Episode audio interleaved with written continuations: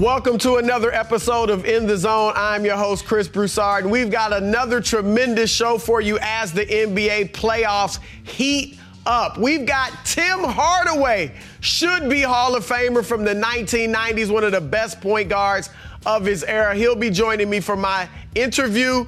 But before that, we're going to start off, as always, with the top five postseason player power rankings. And at number five, a surprise, Kyle Korver. That's right. I'm going to give the role player, the great shooter, some love. After struggling in Boston, he was the Cavaliers' second best player in the two games they won in Cleveland to even up the series. Averaged 14 points a game, shot 9 of 12 from the field, including 6 of 9 from 3. And more than that, he played great defense. That's right. 37 year old, slow footed, athletically challenged. Kyle Korver D'd up, and that was critical to Cleveland getting back in the series. He blocked three shots in game four, including two on the ultra athletic Jaylen Brown. At number four, Jaylen Brown. I know he got his shot blocked a couple times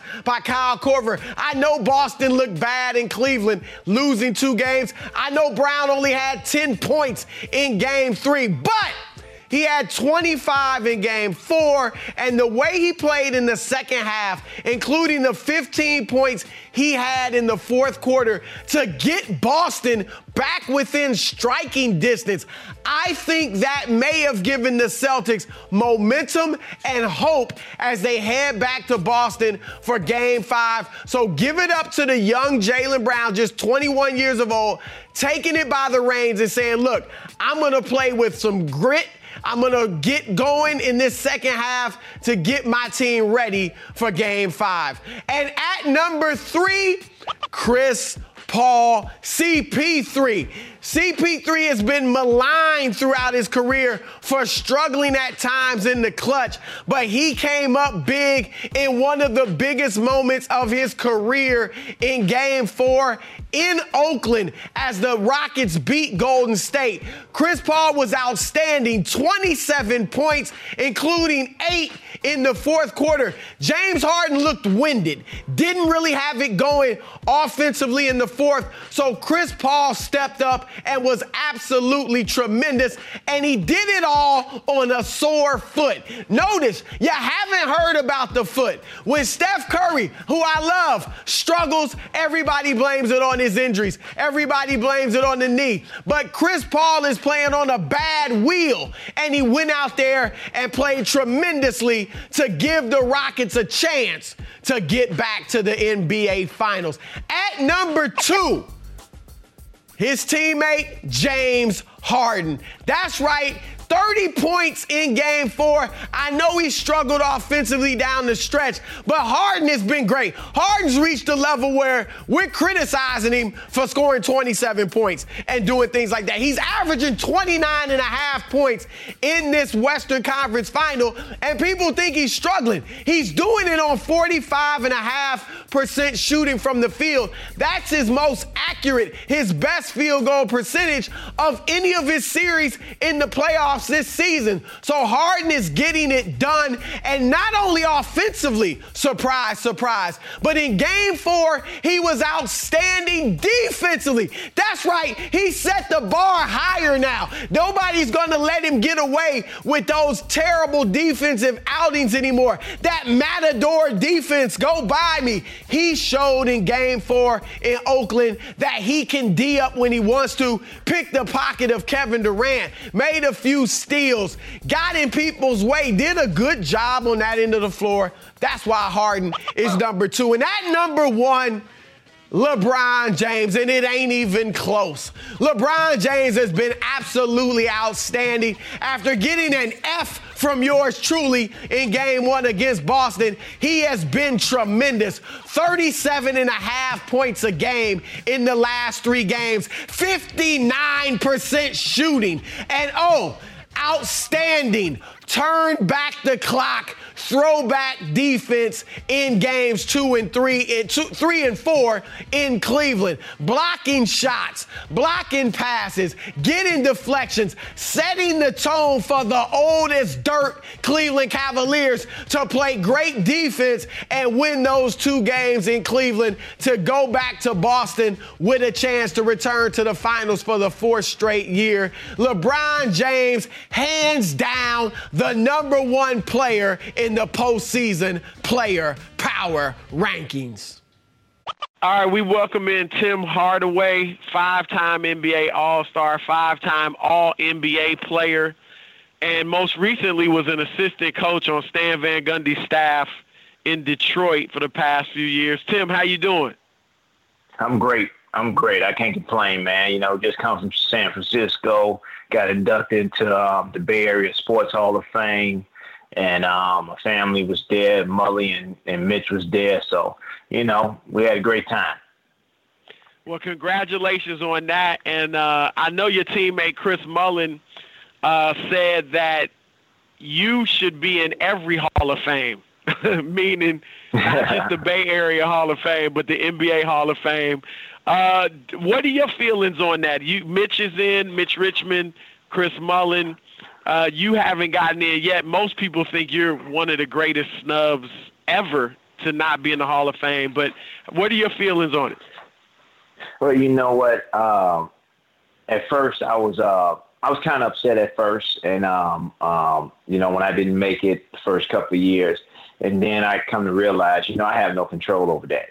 You know, uh, whoever got control over it, they got control over it. And, um, you know, if they want me in, I get in. But other than that, you know, I think nobody could really just, um, you know, push anybody's hand or, or, or try to, you know, um, um, you know, make them do what they, they don't want to do. Um, so I don't have no control over it. It's, you know, it is what it is. Um, you know, when you just walk around the country, and people, you know, say you should be in, in the Hall of Fame, basketball Hall of Fame, and there's no um, uh, no doubt about it. You, you should be there, and while you're not in there, I tell them the same thing. I have no control over it, and um, you know, we just move on and, and try to control what we can control, and that's what I try to do.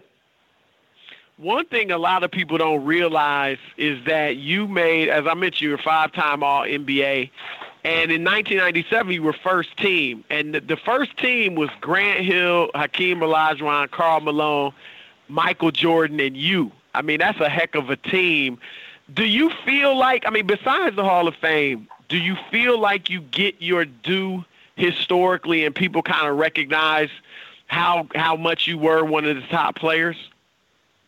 Well, you know, right now a lot of a lot of these guys, kids, we we, we didn't play when it was um social media.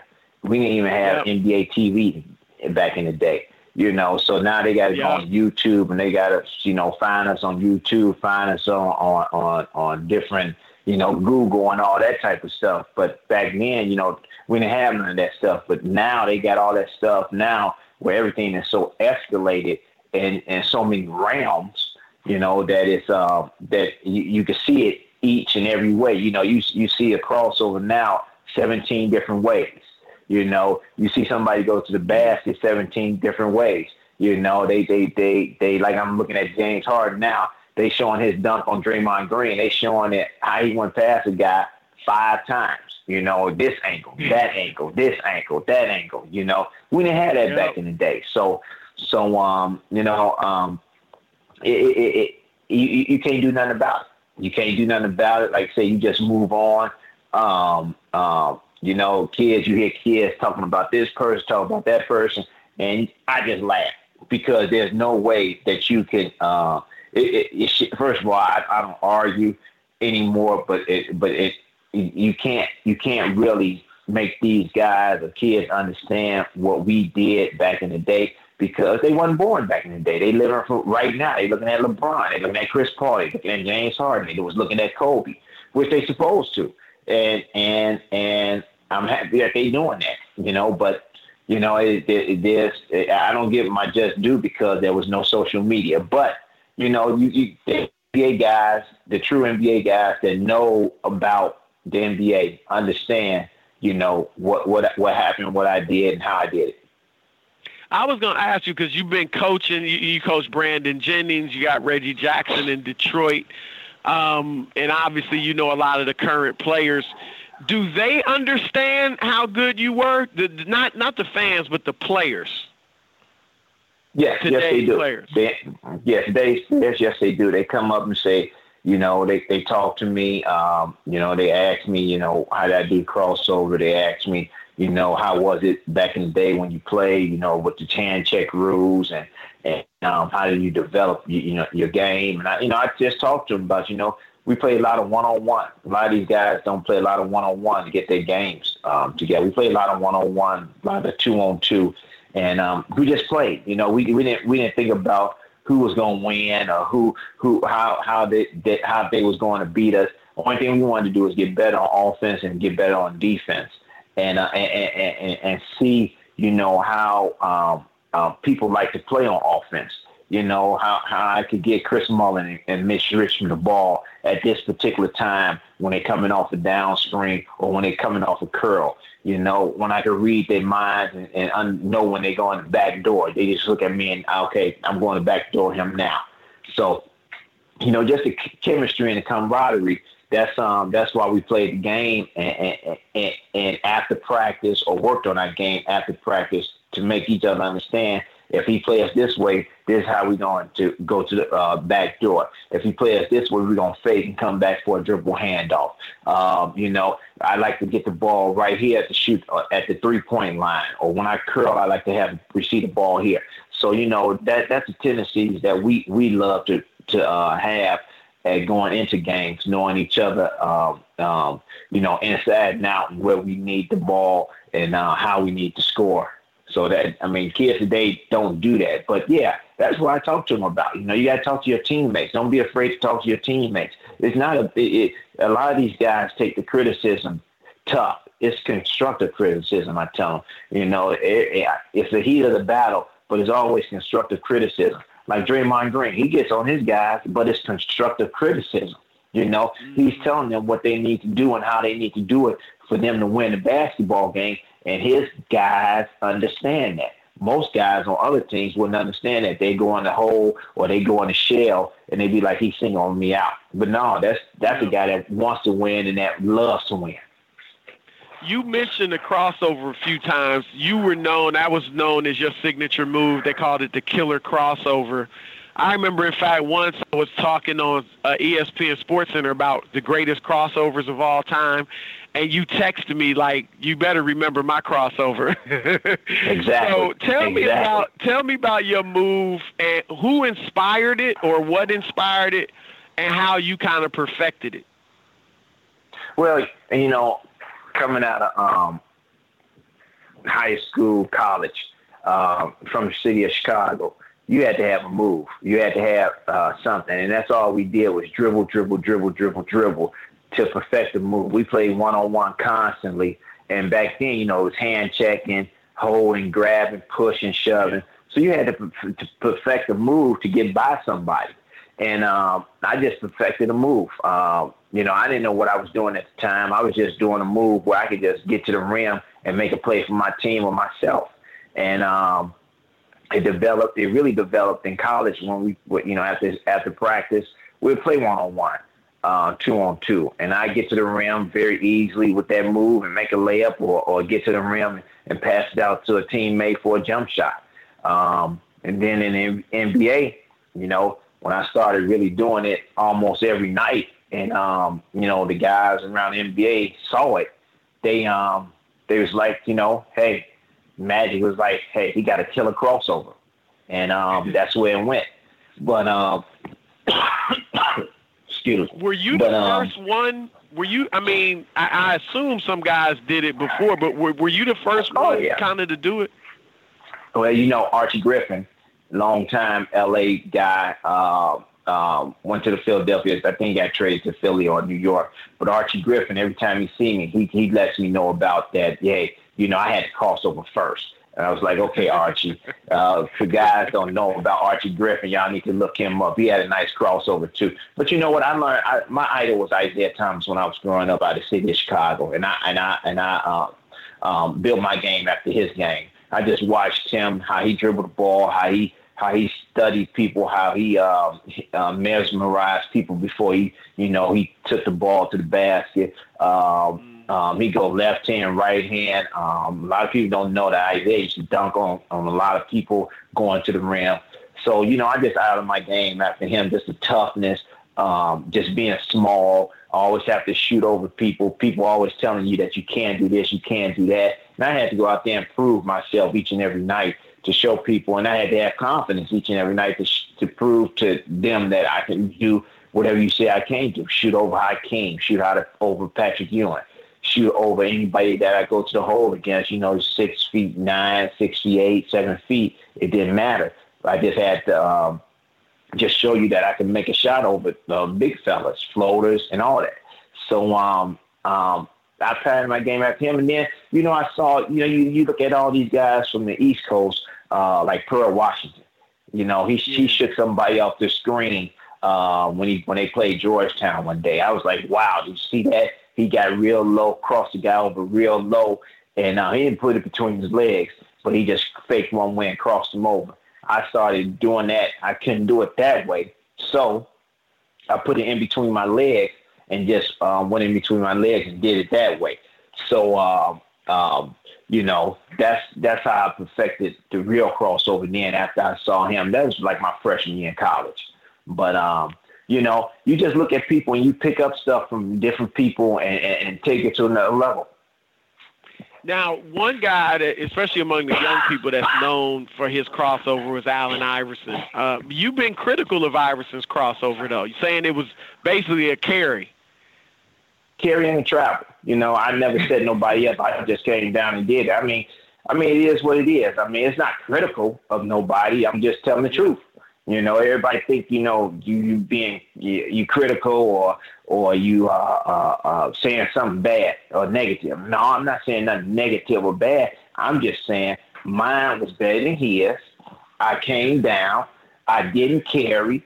I didn't set my man up. I just did it. It was in a Florida game. That's all I'm saying. Yeah. I'm not trying to criticize nobody. I'm not trying to be negative to nobody. I'm just telling the truth. And, and you know, and people want me to hear the truth. I'm just giving the truth out there. That's right.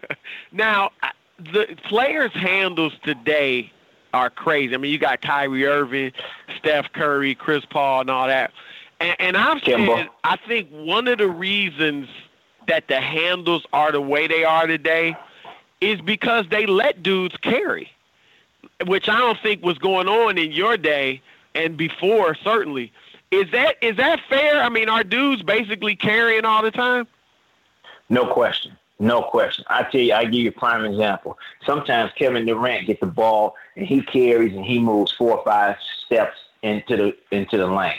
You know, um, um, yes, he, he carries the ball between the dribble. He'll yeah. pick it up and move his feet four or five times and then dribble again. We like that's a carry, ref. I mean, even though that's his move, that's what he's been doing but that's still a carry. You know, yeah. uh, Kyrie Irving, he got handles. You know, Kemba Walker, he got handles. You know, um, um, um, who else and out there that got handles? Without carrying. Those, those, without those carrying. are handles with, yeah, without carrying. Um, Chris Paul got handles without carrying. Sometimes James Harden, yes, he does carry at times and travels with the ball at times.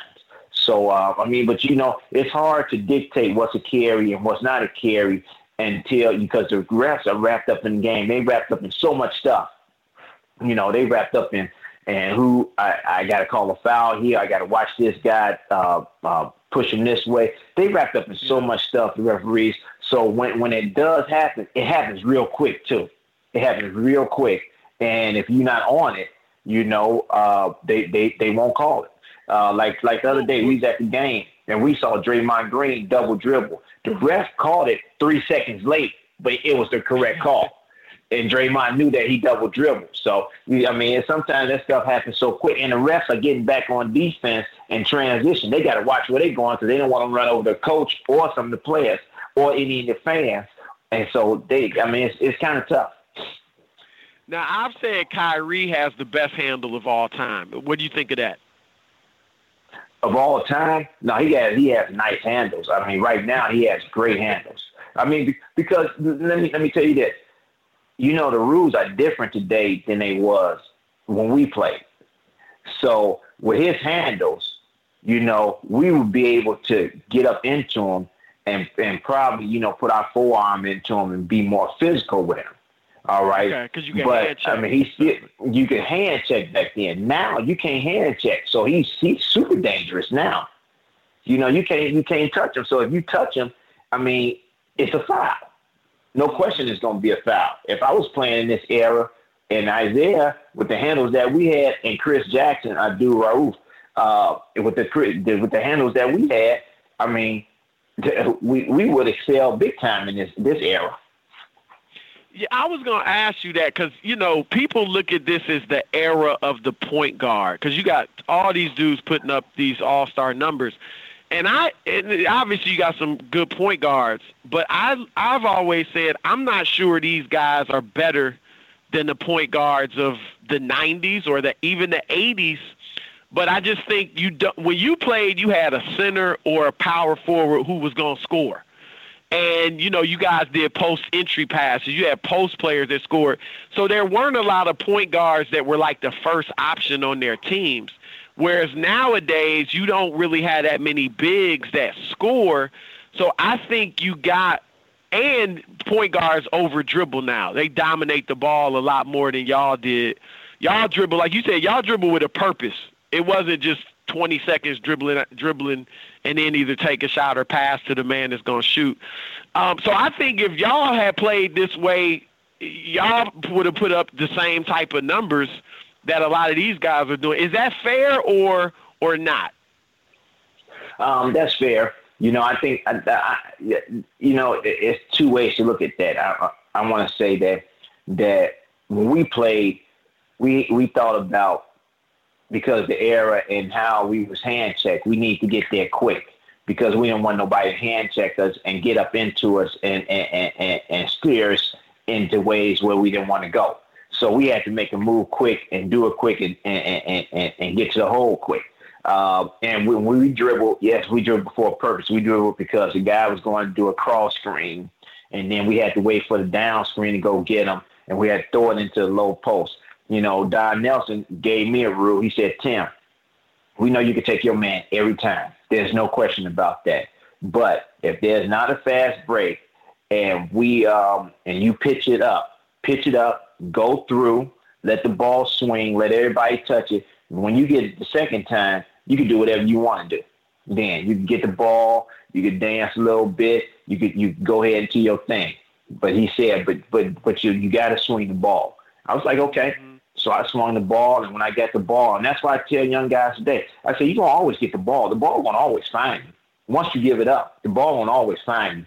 If you swing the ball, run the offense, and come back around on the other side, the ball won't find you. Once it finds you, then you can do your thing because the defense is not geared up or set up to, to stop just you.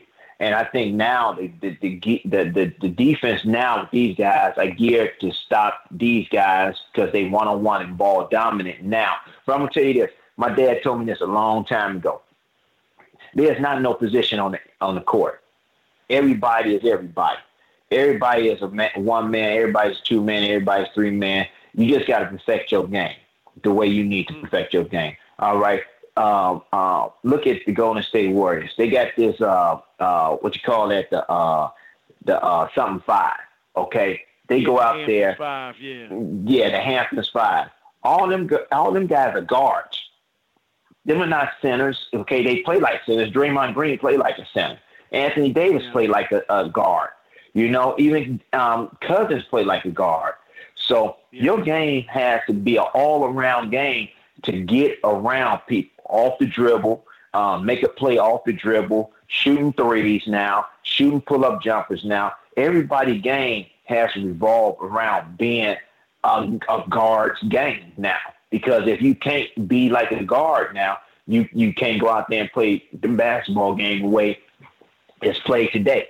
And, and and and my dad told me this, you know, when I was in like in seventh grade, and it and it's coming to true now that everybody has to play just like everybody.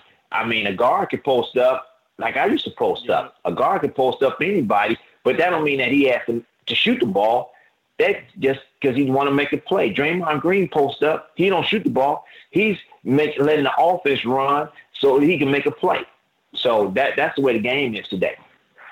At Buffalo Wild Wings, we'll admit that we often go overboard with our limited time offerings. We just can't help ourselves. Take our new signature sampler. For $15, you get wings and three shareable options like fried pickles or cheese curds. Then there's our aptly named over the top nachos, a literal mountain of crispy tortilla chips loaded with your choice of pulled pork or honey barbecue grilled chicken, corn, jalapenos, and more. Then top it all off with our new platinum margarita. Go overboard with us today at Buffalo Wild Wings. Wings, beer, sports. Available for a limited time while supplies last. Please drink responsibly. Well, people debate what era, like, you know, the 90s when Jordan was dominant versus today's game. Which one is better? What What are your thoughts on, you know, was the basketball better back when you played or is it better today? Well, you know what? We, we had to think the game back in the day because there was it, it, it was illegal defense, okay, and you couldn't go down and double team without the ball. You couldn't be in a zone without the ball. So I think today today's game is just play, play, play, play, play. But back then it was a thinking game. You know, you had to think of how you had to you strategize how you had to guard somebody. Then you had to strategize how when you wanted to come down and and and, and um, um, double team and rotate and and and we could put bodies on people back then. You know, you could really, you know, if a guy come down the hole, you could you could really, you know, check him. That wasn't a foul. You know, you could. It, it was running. It, I tell people it was running like a running back, running through the middle of the lane, uh, middle through the uh, line. He had to protect himself. Every time you went through that lane, you passed the ball, you went through that lane. If you didn't protect yourself, your wrist was hurting. So yeah. you know, it, it was totally different. It was totally different. But you know, I, I like the game the way it is today. You know, I, I like them running and gunning and shooting. I think sometimes some people shoot. You know, you're talking about a heat check. I think somebody shoot too much for a heat check, but you know that's the way the game is today. And um, um, and it, it's it's an enjoyable game. I mean, it's an, it is whoever gets hot at the right time in the course of a game, then you're in trouble it's hard to stop them, especially you know like Golden State Warriors or like um, Houston Rockets did last night. You know they they yeah. they they kept the pressure on them all night long. They kept the pressure on them, and that's what you got to do. And and if you and and if um, the uh, the Dubs come out and um and you can sustain a third quarter, then you in the game. Now, there's a lot of great point guards in your era. I mean, you faced Stock, John Stockton, Gary Payton, Jason Kidd, Iverson, Stephon Marbury, and a little bit of Magic and, and Isiah even later in their careers. Who was the toughest guy for you to play against? Oh man, you know, I caught Isiah at the end of his career. Magic at the end. I wasn't sticking Magic. He's six nine. So, you know, and I always say this, you know, a lot of people don't give him his just due. And that's um, Rod Strickland. Rod Strickland yeah. was one of the guys that was that was tough that was tough for me to guard because he had handles. He gets to the hole. He can make plays at the rim. But another guy, Kevin Johnson, he was very tough to guard. You know, uh, coming he down. Stay healthy. that was his problem. Right. That that that was his problem. He just couldn't stay healthy. But um, you know, it, it was hard to uh, guard him too when he was healthy. Those two guys was uh was uh gave me problems. Um, you know, uh, the glove, six six, six seven, long arms. Um, you know, when it, when it when he was in it, he was in it. He was he pick you up full court, uh, tenacious defense, uh, could score. Uh, you know, with the best of them. So you know, it, it, those three guys, I I, I will say, uh, um, gave me problems, and um, and the two guards with the Knicks. You know, I um, I wouldn't be uh, giving them they just do either. You know, we had some great battles with the Knicks. Uh, now you talking with about Charlie Ward, with Charlie okay. Ward and um, Chris uh, with Childs. Chris, you know, Chris, uh, um, Childs. Okay, so they were yeah, just physical you know, and defending. They they were just that. physical and def- defending and all that. And um, you know, I, I I mean, I'm just talking about with them two on defense. They they was you know they they worked me they worked me hard and and uh, I love you know taking the challenge with them and that's what made the rival so great between Miami Heat and Golden State War. I mean um, Miami Heat and um, New York Knicks. Yeah. Yep. Now, when you played in Golden State, your, your teams were coached by Don Nelson. Um, a lot of people give Mike D'Antoni credit for kind of sparking this modern basketball era, but I know you Yeah. feel like Don Nelson gets slighted in that regard. No question. No question. Again, we back to YouTube. We back to um, um, social media. You know, uh, the kids and everybody wasn't born and wasn't watching TV um, when, because we was on the West Coast. They they didn't see us on the West Coast. We was on what was that NBC Game of the Week, and then um, um, um, uh, maybe maybe starting ESPN starting. You know. Uh, uh, have us on uh, or TNT. No, it's TBS. I'm sorry, it was TBS. TBS. So- yeah.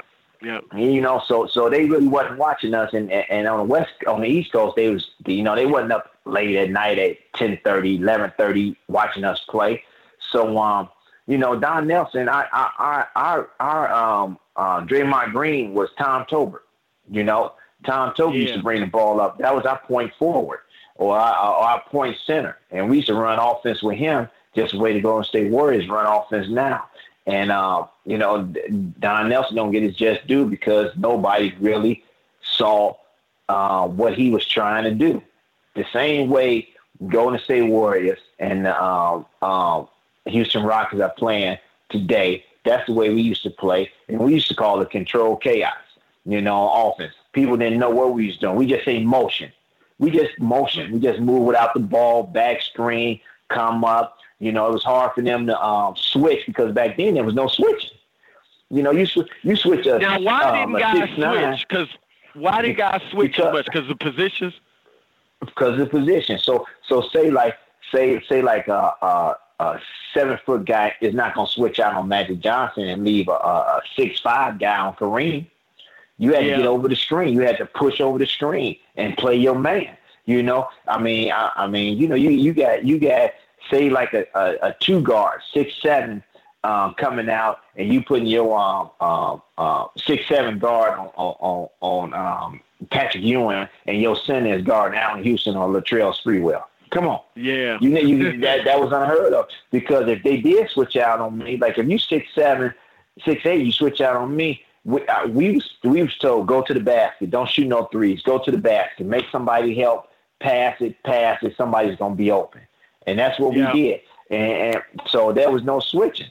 So that's why um, motion offense was good. You try to switch, we look back door. Even if you didn't try to switch, if your head was turned back then, if your head was turned, we was throwing bullets right past your ear or a bounce pass right past your leg for a layup.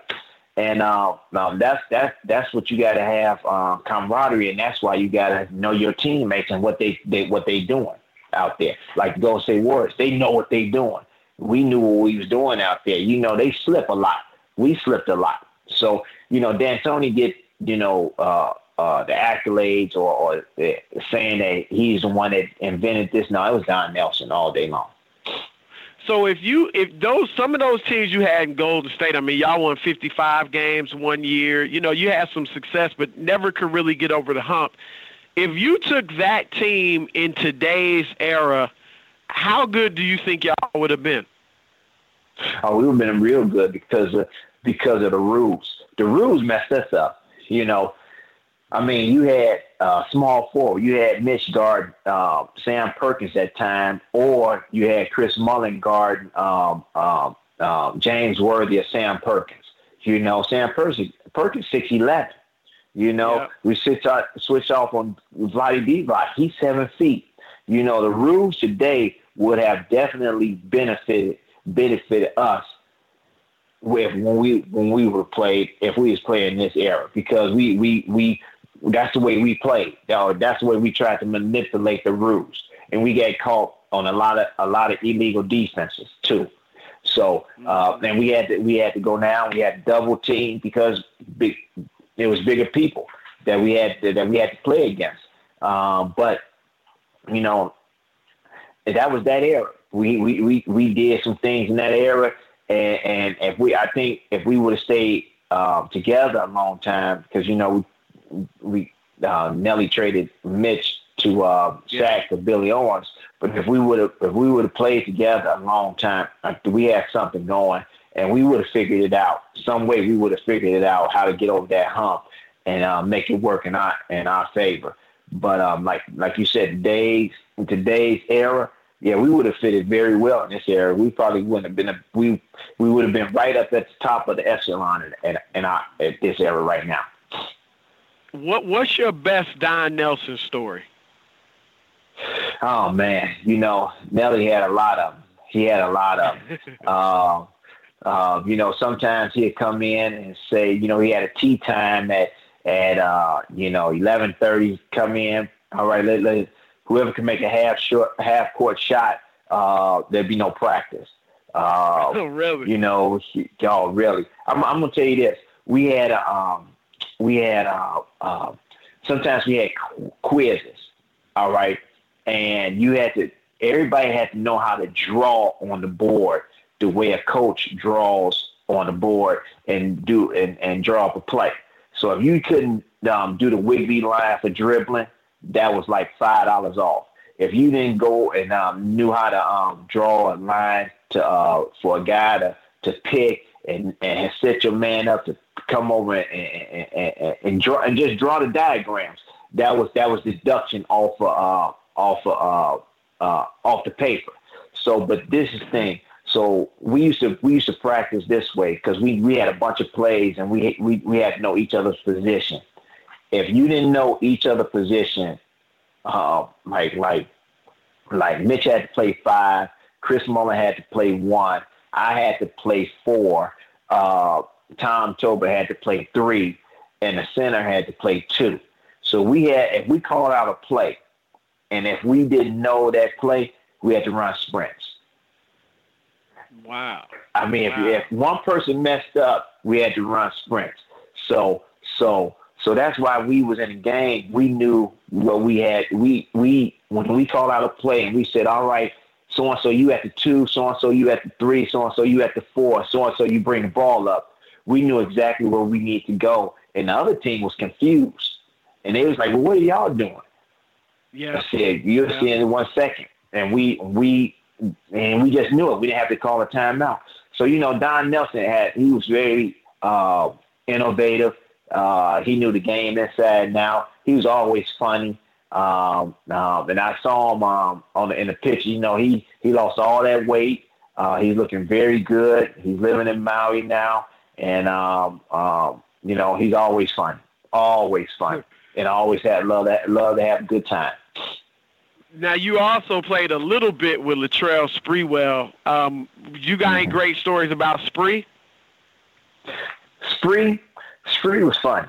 Spree never touched the basketball all summer long. I've never seen this before. never touched a basketball all summer long, and then come to to uh, uh, practice. First day of practice, never came and shot with us or nothing like that. Came in first day of practice, and, and it looked like he he played all summer long worked on his game all summer long. I mean, he he was just a, he was just a we call him gazelle. He always was in shape. Um, good guy, always good guy. Always loved to play. Uh, when he came to the gym, got there early, worked on his game. Stayed sometimes late, worked on his game. Um, but he was, um, you know, Latrell. It, it, it, he was funny because he loved it he loved electronics. He loved electronics. He loved his. Yeah. He, he loved diagramming. Um, you know, hit rims and all that type of stuff. He loves. He loved fast cars. I tell you one story that he. Um, we was inside. We inside the arena in the locker room. He parked his car where where the guys parked their car now, but the uh, the locker room was over the same way. We could hear Latrell coming in from outside because that's how loud his music was. He's like, dude, are, are you deaf? He's like, no, I can just fine. I mean, he could, he just played his music loud all the time. I'm like, I, I could hear his music at times when I was on the plane, and I could just hear his music through his um through his headphones. I'm like, dude, you, wow. you got some loud headphones.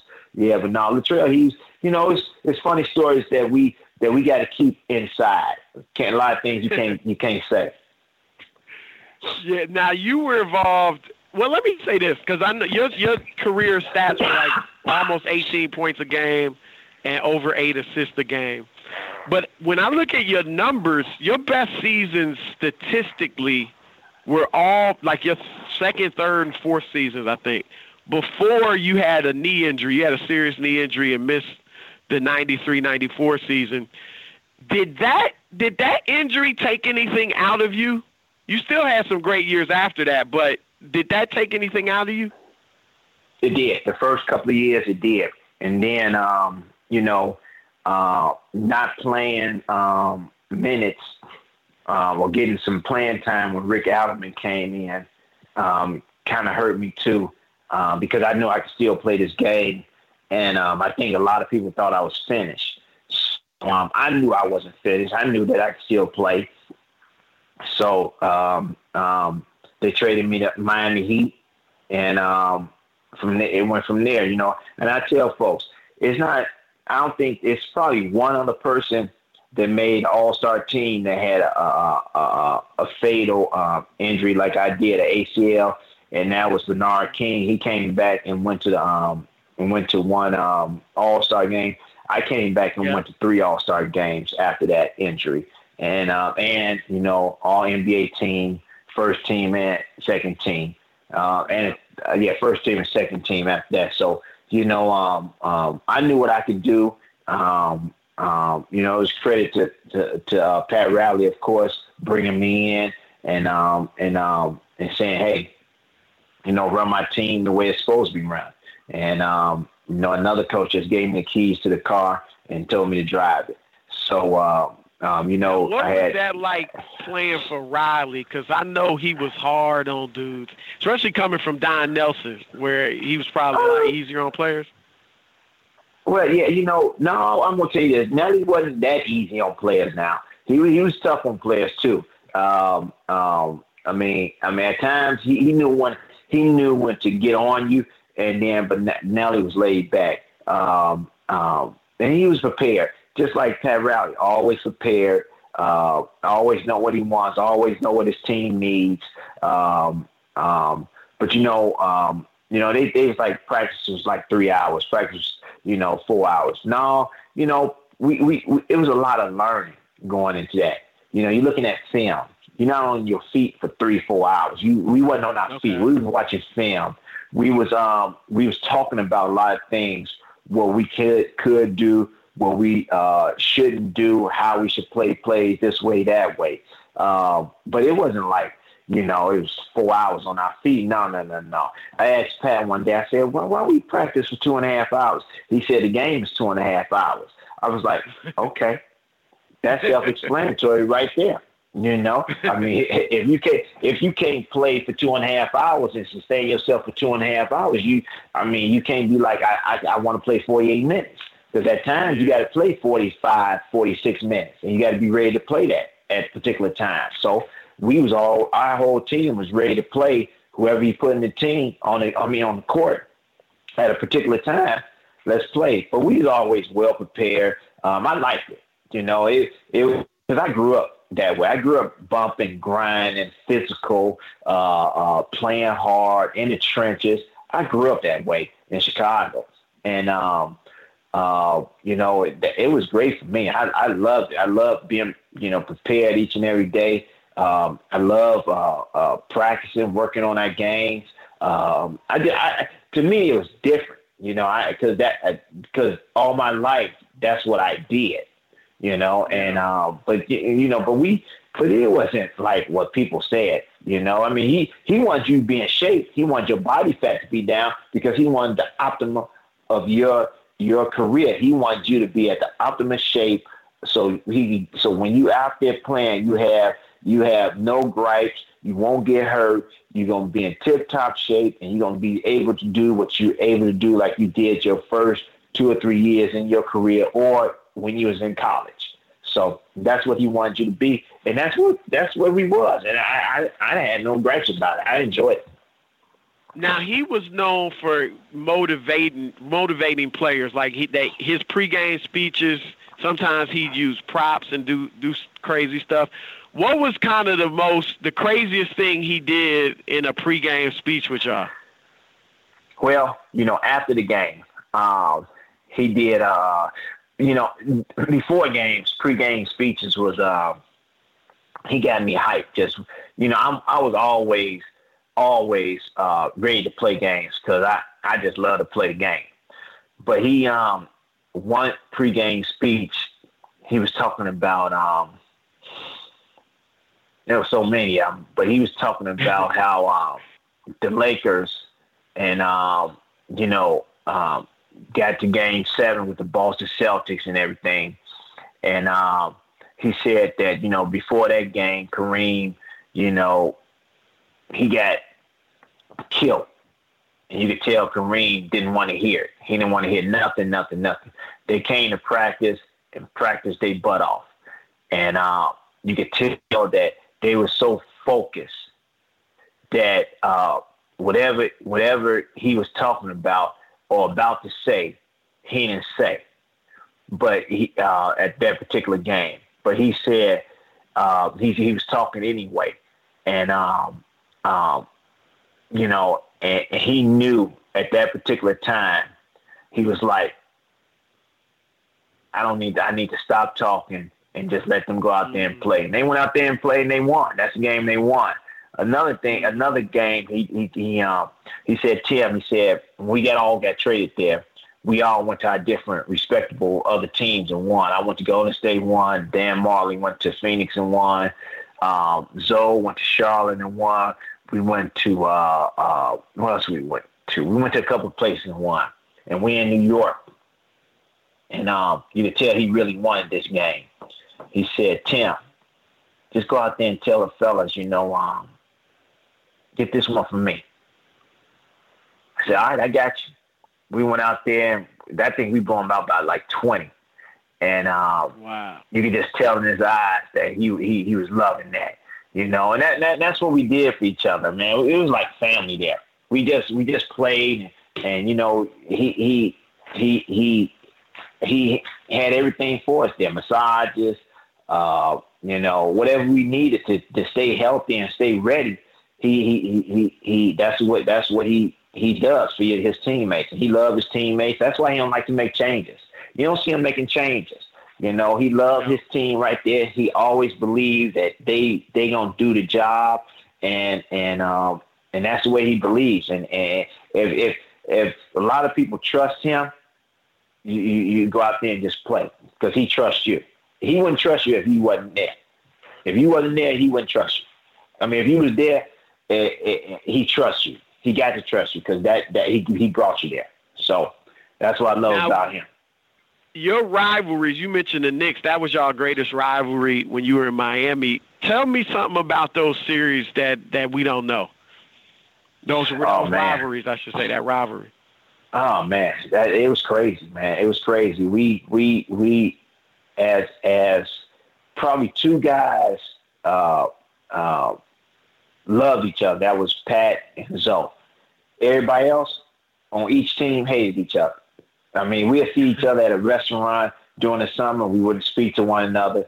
We wouldn't talk to one another. We wouldn't shake each other's hands. Uh, if we wow. did, it was phony. You know, it, it was just that yeah. type of rivalry. You know, sometimes I, I think sometimes today some of those guys uh, and us, we still have grudges with each other. I think, you know, and and that's a shame to say, but that I mean that that that's the way the game was. And um, um but yeah, we, I mean, it was it that was around it was, the league like that. Like any teams you had rivalries with, was that how it was? Because obviously it's not like that today. No, it it wasn't like every team had that. That that was just uh, the Heat and the Knicks because um, I think they, you know, what happened with Pat leaving there, coming to Miami. That that that was the whole thing, and and and um, they took they they took exception to that, and they they wanted to, you know, they wanted to destroy us. Excuse me, which whichever way they wanted to, and um, you know, physically and mentally, we wasn't having it. You know, we wasn't having it. We we just had a nastier attitude, just like they did. So hmm. that's why the, the hard fought games was hard fought games, and and um, you know, each and every game was hard fought. You might blow the team out here and there, but in the playoffs, yeah, everybody's playing hard and wanted to win and wanted to destroy you. Yeah, those were some hard fought games. I remember with Jeff Van Gundy grabbing onto the leg of Alonzo Mourning when I think Zo and Larry Johnson it was getting into yep. it. What yep. what was that? Yep. Take me through that story. That game that was crazy. Man, that, that, was crazy. That was crazy, man. That was really crazy. Um, um, we still trying to figure out why that happened. Um, but you know, it, it, was just it was just a crazy, crazy atmosphere. It was going on because Patrick couldn't play because he was hurt at that particular time, yeah. and um, um, they I think they most physical guy that could play offensively and defensively against Zo was Larry Johnson at that particular time.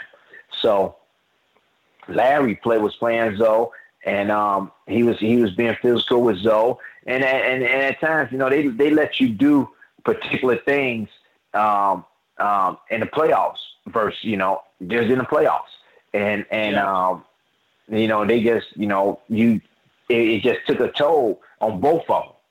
Both of them was into each other. Both of them was fouling each other, and the refs just let it go, let it go, let it go, let it go. And game five, game six, that that's the way it was. They they just went at it, and uh, they both really just lost their minds, basically.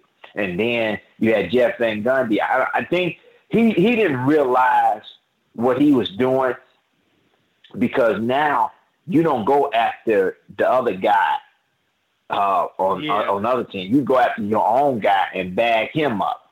He went after Zo, and he, he, you know what? He, he even said he even came out that was foolish of him because he could not only hurt himself, but he could have hurt Zo too.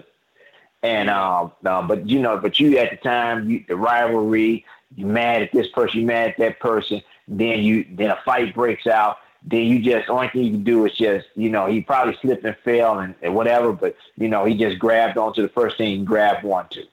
You know, and actually and actually that really stopped the fight because everybody's like, "What are you doing, Jeff?" Everybody you laughing know? at him. yeah, yeah, everybody laughing. What, what are you doing, Jeff? What, when what? you saw him, when you saw him on the Alonzo's leg. I, yeah, I, that's the way I was. I'm like, "What are you doing? You can hurt him. What, what, what are you doing? You trying to tackle him? What, what are you doing? I don't, yeah. you know, what do you do? But, but you know, uh, everybody at that particular time, you, like I said, you don't know what's gonna happen. You lose your mind. And the first thing, the reaction is, let me stop him from fighting my player. And like I said, he probably didn't want to get hit. So the first thing he tried to grab him by the by the waist, and he just slipped and fell, and, and he it landed on his legs and kept holding his legs.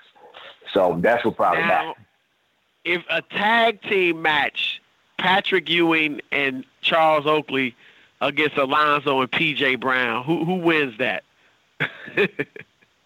man, you know, back back back in, in Charles Oakley heyday when he was young and, and really really strong there, you know, you got you got I, I go I go with oh you know I, I love yeah. Zo I love PJ uh uh you know I, I tell you this uh uh uh Patrick's not gonna do nothing because that's Zo boy so they not yeah. they not gonna do nothing the ones that really gonna be going at it and they and you know what they love each other too. Is PJ and Oak. So they oh, good really? friends now too. So yeah, they good friends now too. So you know, they, they you never you you actually never seen them four get into any type of stuff. You never seen. They just play hard against one another. So it, it, it, you know, it was it was it was always something else. But them four never. They just played hard. They bang bang bang, uh, push push push fought and played the game the way it was, slapped down, gave you hard fouls, but they never got into a shouting match. They never, you know, got into a, uh, uh, uh, a trash talking match. They never did. I always used to feel like, because you guys you know, I felt like Patrick had a mental edge over Zo because you know Patrick was older. He kind of had been a mentor to Zo, and because I thought y'all had better teams, but they would beat y'all a lot in the playoffs. You know, like did you feel that way too? Right. right. Yeah. Yeah. You know, Patrick. Uh, he made timely shots and made timely moves at the end of ball games to put them up. You know, um, um, just like Allan Houston making that shot. Mm-hmm. You know, it, it hits the rim five times before it get go in. You know, they they always made the timely moves uh, at, the end of the ball games to beat us. Uh, uh, but we, you know, we all we put ourselves in that predicament because we could have went down on the other end and, and, and, made shots too. So, but we was up or was tied up, whatever. But um, but yeah, Pat, Patrick, when you seven feet, even though you 6'10", 6'11", and you the best shot block in the NBA, um, seven feet is still seven feet. Mm-hmm. And, and Patrick was seven feet, and he, uh, you know, he was still just a, just a little bit longer than Zo, just a little bit. Yeah. And um, you know, he he could shoot over him, um, uh, you know, shoot a little floater over him, whatever. But he was just a little bit taller than him. Now you you played obviously against Jordan and you coached against LeBron, so you seen him close up. Everybody debates which one's better, which one's the goat. Where do you stand on that discussion, LeBron versus Michael? You know, it's no choice. To me, it's Michael.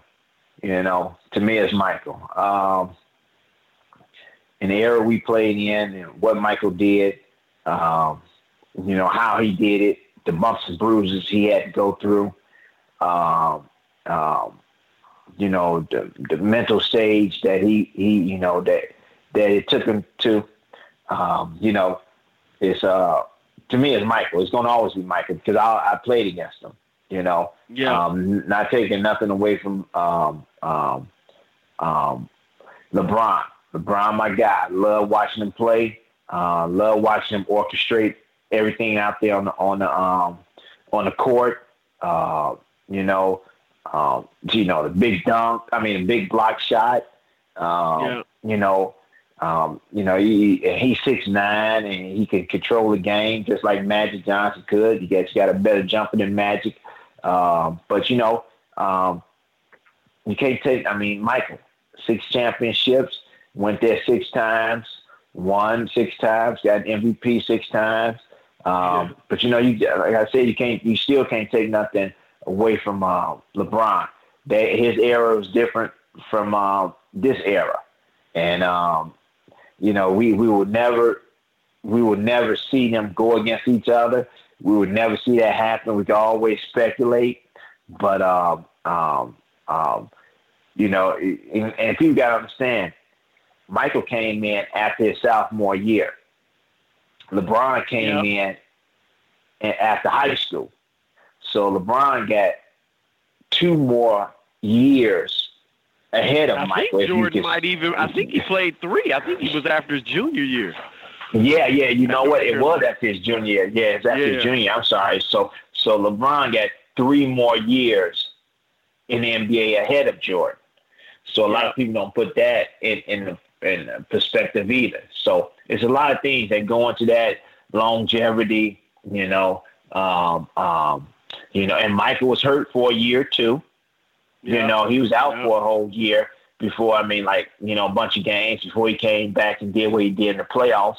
Um, so you know, it was, it's, it's a lot of things going into that. But you know, me, it's it's going to always be Michael, and um, um, in that era. So, um, well, before you go, I want to ask you about what's going on now in the NBA with the playoffs. Who do you have in the East? Do you think LeBron gets to the finals again, or you think Boston can uh, can pull this out? I tell you this, man. If if if if he gets to Game Seven, uh, you can't bet against LeBron. To me, yeah, against Game Seven with with these guys, how young these guys are um, in Boston. Um, uh, I think that I, I, wouldn't bet against Le, against LeBron in Game Seven. So Uh, I think these next two games, especially for for the Boston Celtics, are very very critical. These next two games, um, they got to win tonight. They got to win yep. tonight. It's like a yeah, fresh game tonight. tonight. They, they lose tonight, it's over with. So I, you know, I think LeBron is going to make it to uh, to the finals, but I don't think that he's going to have enough to beat either Golden State or or or um, um, Houston. So I just don't think got, Who team. you like in that series? Golden State, Houston. I like Golden State. I like Golden State. If you know, like if, if Iguodala come back, uh, he hurt him. You know, that hurt him. Him not being there yeah. last night. Uh, you know, he does a lot of things out there on the basketball court. I'm not talking about scoring. I'm just talking about just his intangibles. You know, tipping the ball away, uh, uh, 50-50 balls, uh, diving for balls, um, putting your body in front of folks, blocking shots, uh, coming up with the key rebound and laying it up. You know, uh, playing good defense on people, just a hand up. Um, that kind of, that that really hurt him him not being there because they had to play all they had to play that a lot of minutes. Those guys had to play a lot of minutes, and you know it was just tough for them. It was tough yeah. for them last night, but I think they, but but but if like I always say, Golden State, all of them got to stay healthy. All of them. Their core got to stay healthy. If they don't stay healthy, they don't win. They don't win. So, yeah. but if they stay healthy, if they healthy, if they healthy, they win. They win this. Um, but you know, now now the momentum is back. I think in Houston's court, they just got to come out and play like they want it instead of you mm-hmm. know uh, uh, being lackadaisical. I think they get if Houston come out and play harder and play like the way they did last night, tomorrow, they can get that game tomorrow. But they got to come out and not be lackadaisical, not be, you know, passive and, uh, you know, not was don't know what's going on. They got to come out and play the same way, you know, and, and, that, and that, that I want to ask you before before you go because you mentioned Chris Jackson earlier, Mahmoud Abdul Rauf earlier right. and his handle and all that. Phil Jackson said a few years ago he compared Steph to Chris Jackson or Mahmoud, and um, people people kind of mocked him like, man, that's crazy. But you played against Mahmoud. Do you think that's a fair comparison? Like in today's NBA, do you think he could have been a Steph Curry? I'm on. Uh, see, they. He, I don't think everybody understanding what Phil Jackson is saying. We talking about the quick release. Mahmoud had a quick release. He'd come off right off the dribble and gone. The ball was gone, and it was all net. Same way with, with Steph. He'd come off, and next thing you know, he's shooting the ball real quick. Before you get a yeah. hand up, the ball is in is in the rim already, in the hoop already. That's what Phil Jackson was saying. Phil Jackson was saying he got Mahmoud Mahmoud Rauf had handle, and he gets that ball up very, very quick, and he can stop on a dime and shoot it on a dime. That's what that remind uh, uh, Steph Curry of of Mahmoud.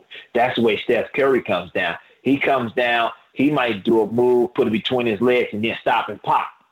You know, and he and and he get to the hole too. That's the way Mahmoud did too. That's that's see people get upset about, yeah, my move. Well, he wasn't doing this, he wasn't doing that, and then they get off to something else.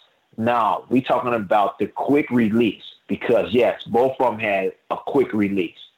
Mahmoud had one the quickest release in NBA history before Steph came into the league, and now Steph has the same type of release Mahmoud has when he was stopping and popping and coming off the dime and shooting the ball, and you didn't know what he was going to do, you know, because he was trying to guard him. Ever... And, no, go ahead. And you was trying to guard him. He stopped and just shoot it. Or you, you know, you you you try to guard him. You, t- I got to beat him to this spot before he gets to the rim. He'll just stop and shoot it. So that's the quick release we talking about. He, I think that that uh, uh, Phil Jackson was talking about. Do you ever envy today's guards. I mean, the the way they shoot threes.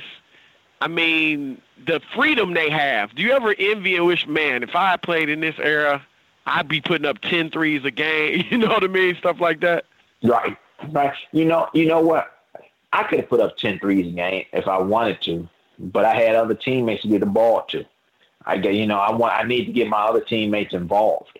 Um, um, you know, I had to get Voshon Lenard involved. I had to get uh, uh, uh, Dan Majerle involved. I had to get, mm-hmm. you know, uh, uh, Mitch and Chris and Rod Higgins involved. I had to get PJ Brown involved. That's the way the game was. Then I had to get those people involved and make sure that they was happy so they go down the other end and do what we asked them to do on defense. You know, they was guarding the hardest people. They was sticking the hardest people. So I need them to be happy. So I had to get them the ball.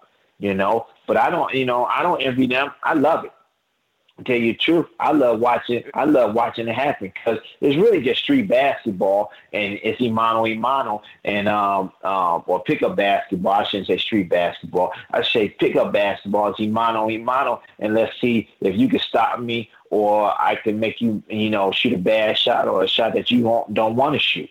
You know, and, that, and that's the way it is. But but it's very interesting. It's very interesting, and, and I like it. Um, sometimes the guys hold on to the ball too much. Uh, I wish yeah. they had passed it and then get it back. Uh, but other than that, uh, you know, yeah, yeah, I, I, I want, you know, uh, I love it. Great, great, Tim, man. I appreciate your time. Great stuff, man, and um, thanks a lot for joining in the zone. Hey, no, thank you for having me anytime, Chris. You know, you got my number. Just let me know when you want me. All right, brother. Cool. Thanks, man. All right. Thank you.